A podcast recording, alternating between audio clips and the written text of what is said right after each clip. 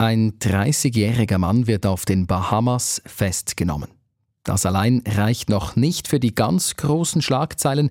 Wenn es aber um milliardenschwere Betrugsvorwürfe gegen einen schwerreichen Jungunternehmer geht, ja dann sieht die Sache schon etwas anders aus. Bei News Plus widmen wir uns heute dem Phänomen Sam Bankman-Fried. In less than five years, Sam Bankman-Fried went from buying his first Bitcoin to becoming a crypto billionaire. In weniger als fünf Jahren vom ersten Bitcoin zum Milliardär. Das Krypto-Wunderkind, wie Sam Bankman-Fried auch genannt wurde, hat spektakuläre Jahre hinter sich. Eine klassische Aufstieg- und Fallgeschichte. Denn jetzt steht Bankman-Fried vor den Trümmern seines Schaffens. Seine Kryptobörse FTX ist bankrott. Und da wären wir bei diesen Schlagzeilen. Dem Kryptobörsengründer Sam Bankman-Fried droht eine lange Haftstrafe. Wir gehen dieser Geschichte heute auf den Grund und fragen, wer ist dieser Mann und warum ist er heute dort, wo er ist, in einem Gefängnis auf den Bahamas. Und wir schauen auf das Kryptogeschäft als Ganzes. Da ist wegen der FTX-Pleite regelrechte Panik ausgebrochen. Schön seid ihr dabei. Ich bin Dominik Brandt. FTX. Das ist das Unternehmen von Sam Bankman-Fried. Oder besser gesagt, es war sein Unternehmen. Mitte November gab er seinen Rücktritt bekannt und meldete Insolvenz an. Gestern dann die Meldung über die Festnahme auf den Bahamas und die konkreten Betrugsvorwürfe der US-Justiz. Wir rollen heute seinen Fall auf. Und das mache ich nicht alleine, sondern mit Wirtschaftsredaktorin Evelyn Kobler. Zunächst mal, Evelyn, die Plattform FTX, die gibt es ja erst seit wenigen Jahren und sie wurde extrem schnell zu einem Milliardenunternehmen. Da stellt sich mir sofort die Frage, wie ging das so schnell? Die Handelsplattform, die wurde 2019 gegründet, unter anderem eben von Sam Bankman-Fried. Und die hat einfach relativ lange vom allgemeinen Boom von all diesen Kryptowährungen profitiert. Also die waren gesucht, Investorinnen und Investoren brauchten dann eben solche digitalen Handelsplattformen und Handelsplätze, um ihre Währungen handeln zu können. Also die haben einfach wirklich von einem guten Marktumfeld lange profitiert und konnten so innerhalb von nicht einmal drei Jahren einen Wert von 32 Milliarden Milliarden US-Dollar aufbauen. Also das der gesamte Firmenwert so auf dem Höhepunkt. Im Februar 2022, da sollen sie schon über eine Million Kundinnen und Kunden gehabt haben. Also das ist doch ziemlich viel. Ein schneller Aufstieg, aber eben auch ein noch schnellerer Fall. Dazu etwas später. Zuerst befassen wir uns jetzt mit SBF, wie Sam Bankman Fried in der Szene genannt wird. Wer ist er eigentlich genau?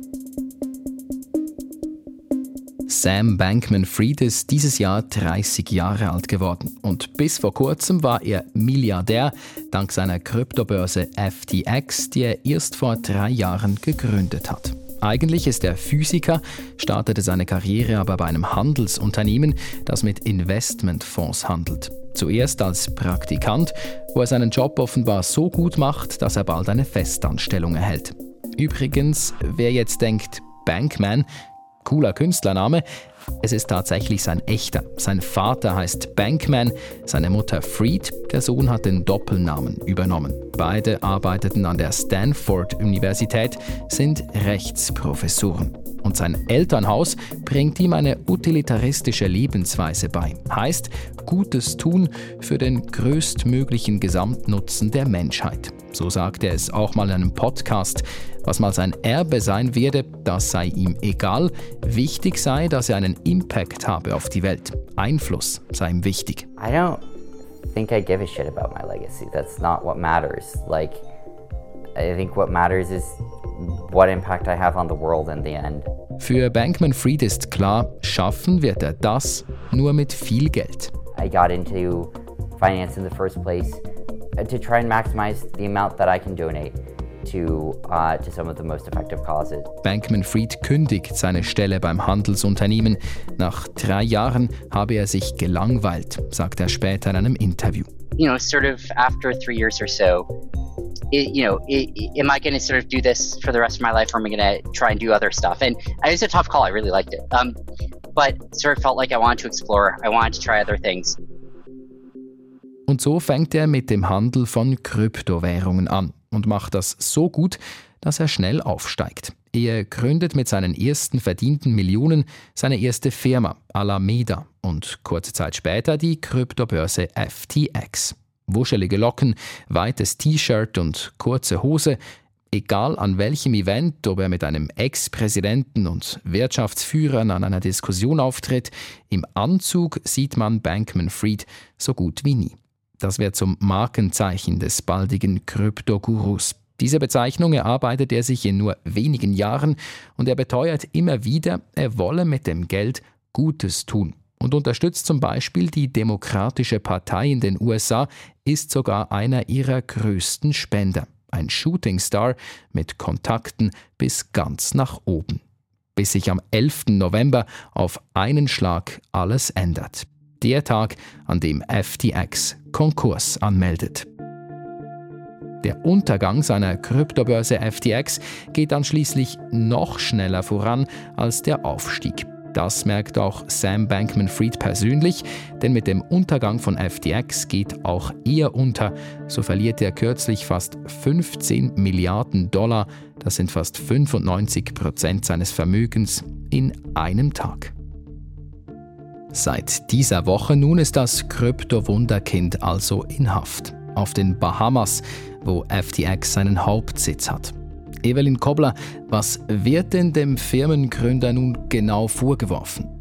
Ja, die US-Behörden legen etwa acht Anklagepunkte fest. Äh, da geht es um Betrug von Investoren und Kundinnen und Kunden dieser Kryptobörse.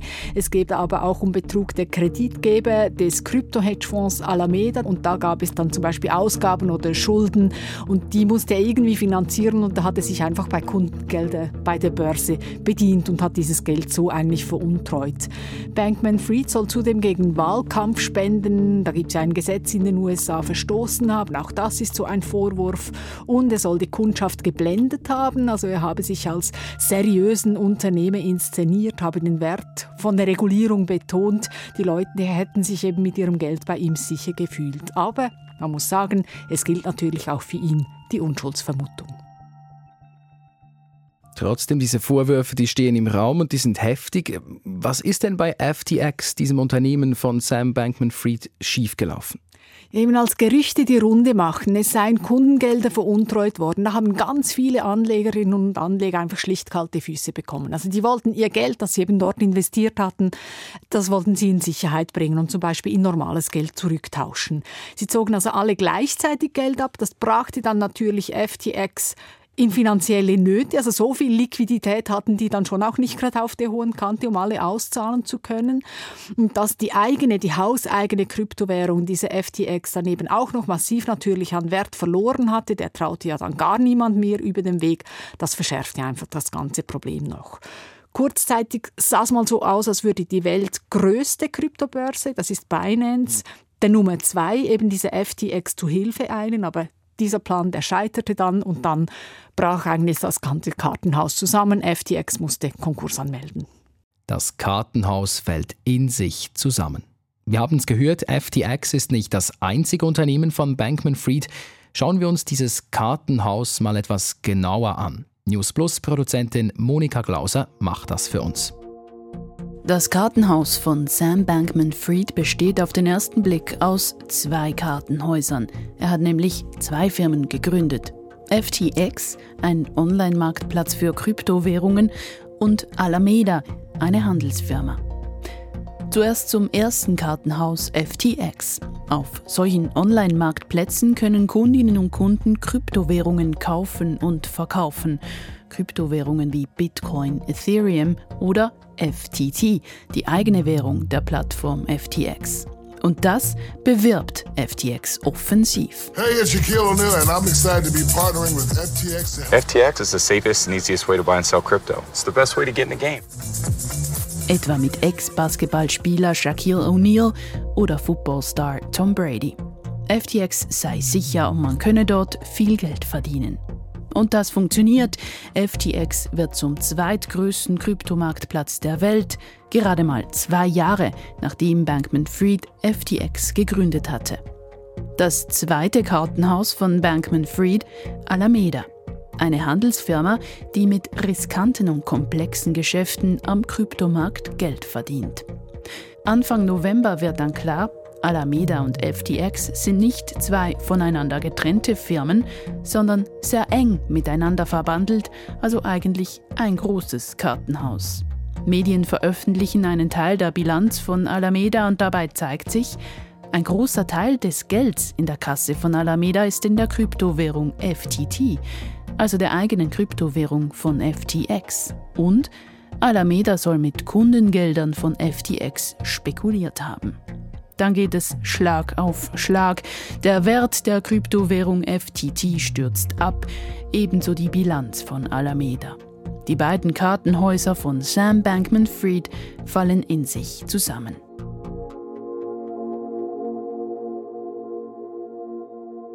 Und das hat Folgen. Und zwar über diese beiden Firmen hinaus. Das sagt Wirtschaftsredaktorin Evelyn Kobler. Ja, also die Panik, das war wirklich, hat eigentlich die ganze Kryptobranche erfasst, muss man sagen. Das ging sofort rasant über FTX hinaus. Und das ist auch nachvollziehbar. Schon in der Vergangenheit hat man das beobachten können, dass Kryptowährungen, egal wie sie daneben heißen, Ripple, Bitcoin oder FTT, dass die sich alle immer etwa synchron oder gleichzeitig bewegen. Die sind alle immer etwa gleichzeitig gesucht und die Kurse steigen.